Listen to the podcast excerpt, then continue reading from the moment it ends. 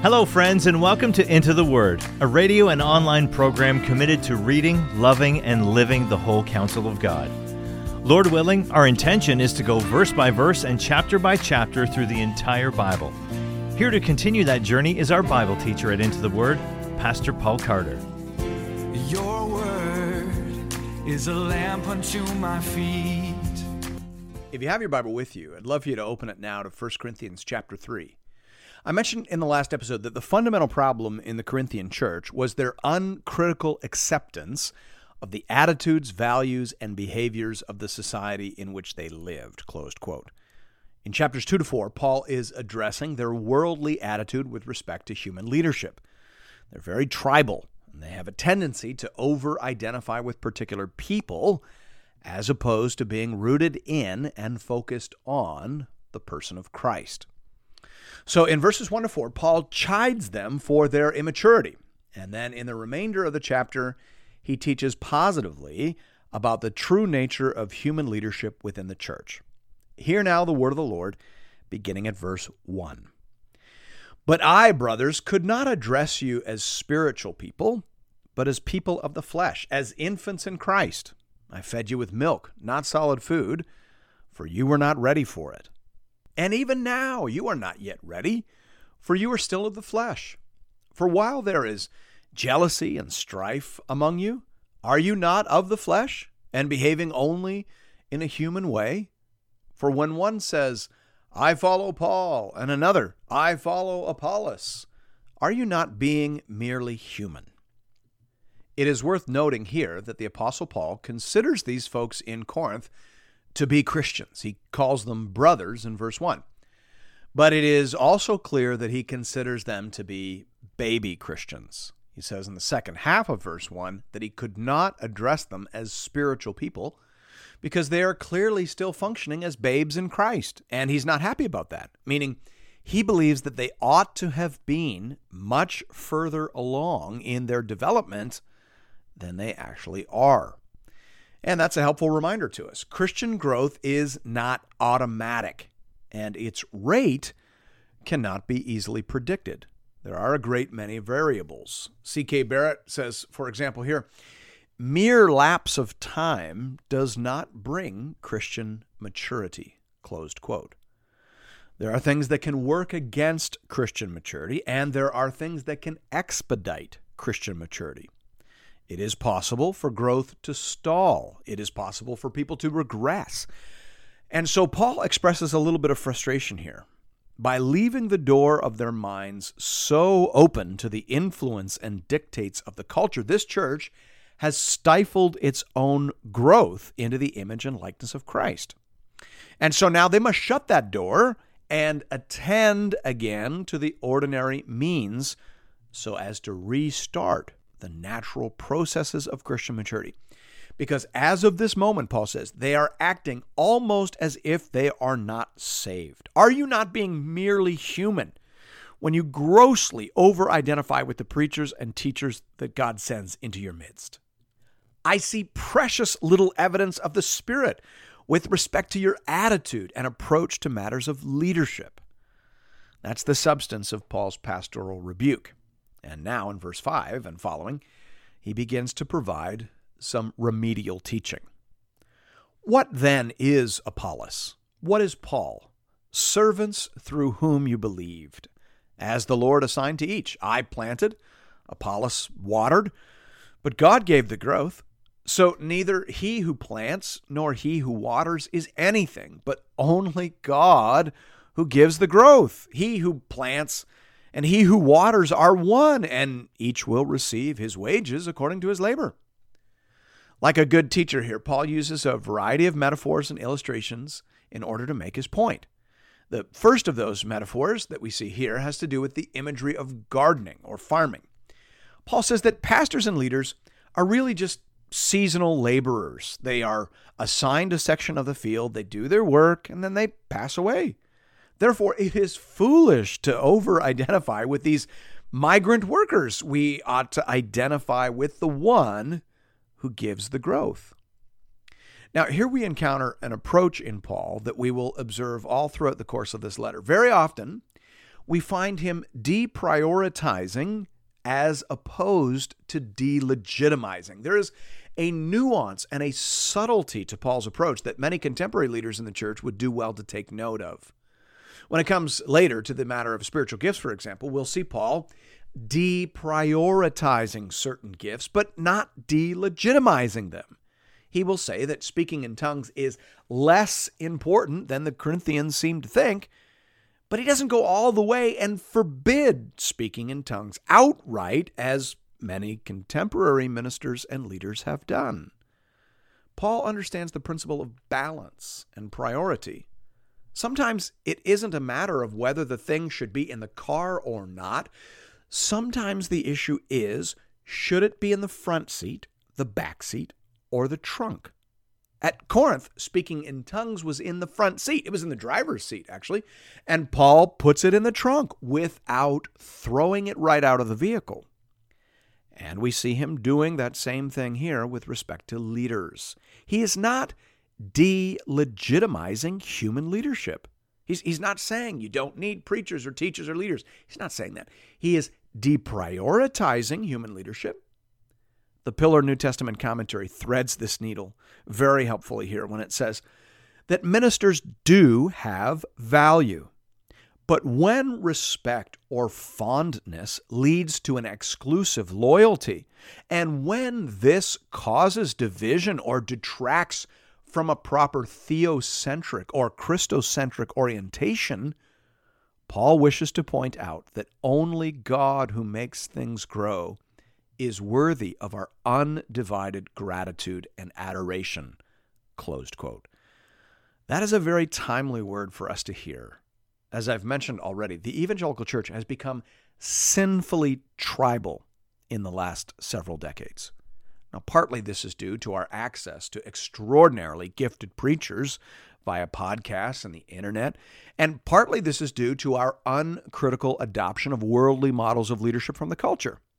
But regardless of where it comes from, it has to be confronted and rebuked. Who is John MacArthur?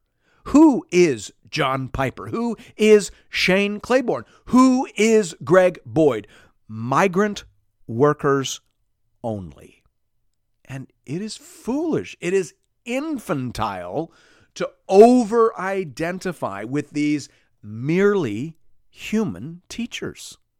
And it isn't just in the wider church that we tend to do this.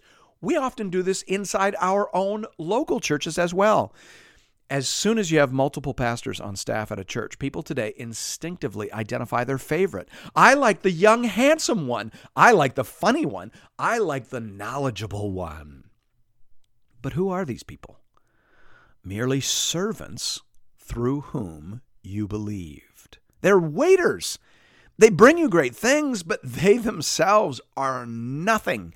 God is everything. He is the source. He is the banquet. He is the owner. He is all, and all human leaders work for him. In verse 9, Paul transitions from one metaphor to another. He says, For we are God's fellow workers. You are God's field, comma, God's building. So you can see that transition. So now Paul's going to carry on the basic lesson about leadership by switching now to the imagery of architecture. Verse 10 According to the grace of God given to me, like a skilled master builder, I laid a foundation, and someone else is building upon it. Let each one take care how he builds upon it. For no one can lay a foundation other than that which is laid, which is Jesus Christ. Now, if anyone builds on the foundation with gold, silver, precious stones, wood, hay, straw, each one's work will become manifest, for the day will disclose it, because it will be revealed by fire, and the fire will test what sort of work each one has done. If the work that anyone has built on the foundation survives, he will receive a reward. If anyone's work is burned up, he will suffer loss, though he himself will be saved, but only as through fire. Do you not know that you are God's temple and that God's Spirit dwells in you? If anyone destroys God's temple, God will destroy him, for God's temple is holy, and you are that temple. Now, it is possible that Paul is choosing his metaphors somewhat randomly. I imagine most people in that time and culture would have understood agricultural imagery and architectural imagery. But these people in Corinth would likely have had a particular connection with this second of Paul's metaphors. The city of Corinth was completely destroyed by fire in 146 BC. And then 100 years later, it was rebuilt by Julius Caesar in a more explicitly Roman style. And thus, the city of Corinth was full of buildings where you could see some of the old Greek remains, perhaps the stone foundation or the tile floor. And then on top of that, the new construction that had been added centuries later. Such people would have an instinctive understanding of what sort of building materials last and what sort crumble, disappear, and are destroyed in the fire. And so Paul seizes on that. The central idea is that Paul and the other apostles laid out the foundation of the church, which is Christ. Now here the language is very similar to what we see in Ephesians 2:20, where Paul talks about the household of God being built on the foundation of the apostles and prophets, Christ Jesus himself being the cornerstone. So that's the foundation. Christ is the foundation. The foundation is laid by the Old Testament prophets who anticipate Christ and the New Testament apostles who explicate Christ. And everything else must be built up from there. A pastor or a preacher, therefore, is only doing useful and honorable work insofar as he is building upwards on that pattern and foundation. There is to be no subsequent innovation in terms of essence or message. There is only Christ and Him crucified. If you're building up on that, Paul says, then you'll be rewarded. But if you are not building up on that, you will experience regret and loss on Judgment Day. Matthew Henry draws out the obvious application. He says, Ministers of Christ should take great care that they do not build their own fancies or false reasonings on the foundation of divine revelation. What they preach should be the plain doctrine of their master or what is perfectly agreeable with it. Many pastors are building combustible cathedrals made of wood and hay upon the foundation of the gospel. They themselves may survive the judgment day, but their work will perish in the flames. Leon Morris reminds us, however, that it isn't only pastors and preachers who require the warning contained in this text. He says, Many commentators restrict the application of this passage to the work of teachers, and it surely has special reference to their work. But the words seem capable of more general application and verses 16 to 17 certainly refer to a wider circle. It is true of every believer that he is building on the one foundation. Let him be careful how he builds. Closed quote. That is well and usefully said. Verse 18 Let no one deceive himself. If anyone among you thinks that he is wise in this age, let him become a fool that he may become wise. For the wisdom of this world is folly with God. For it is written, He catches the wise in their craftiness. And again, the Lord knows the thoughts of the wise, that they are futile. So let no one boast in men. For all things are yours, whether Paul or Apollos or Cephas, or the world, or life or death, or the present or the future. All are yours, and you are Christ's, and Christ is God's.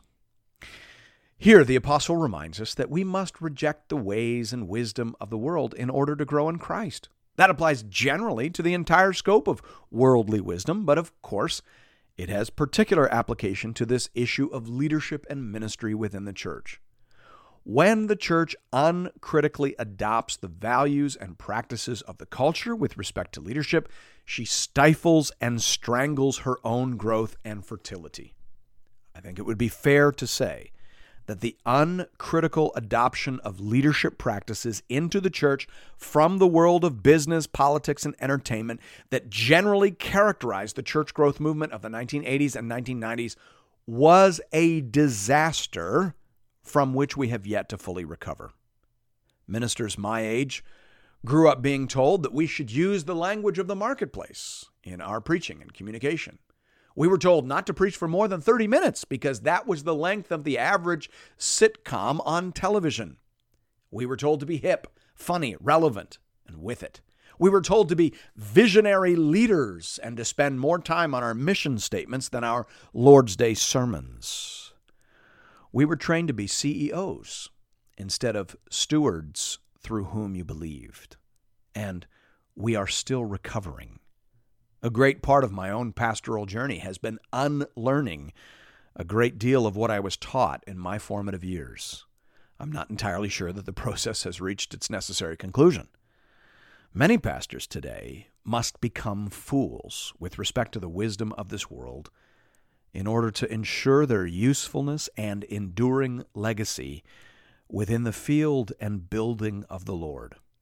And many churches, too, must unlearn a great deal of what we have been taught and allowed to do with respect to our over identification with particular leaders and charismatic preachers.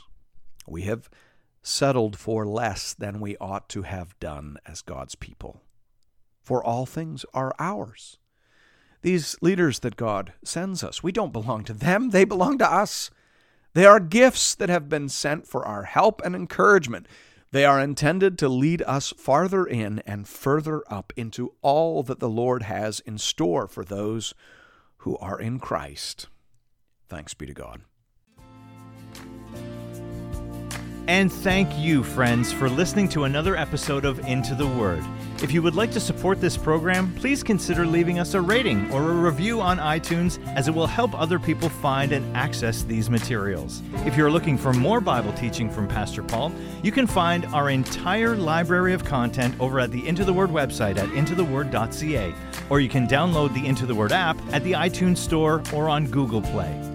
If you'd like to contribute to this listener supported program, just go to the website and click the Give bar in the top right hand corner. You can also contribute through the Into the Word app.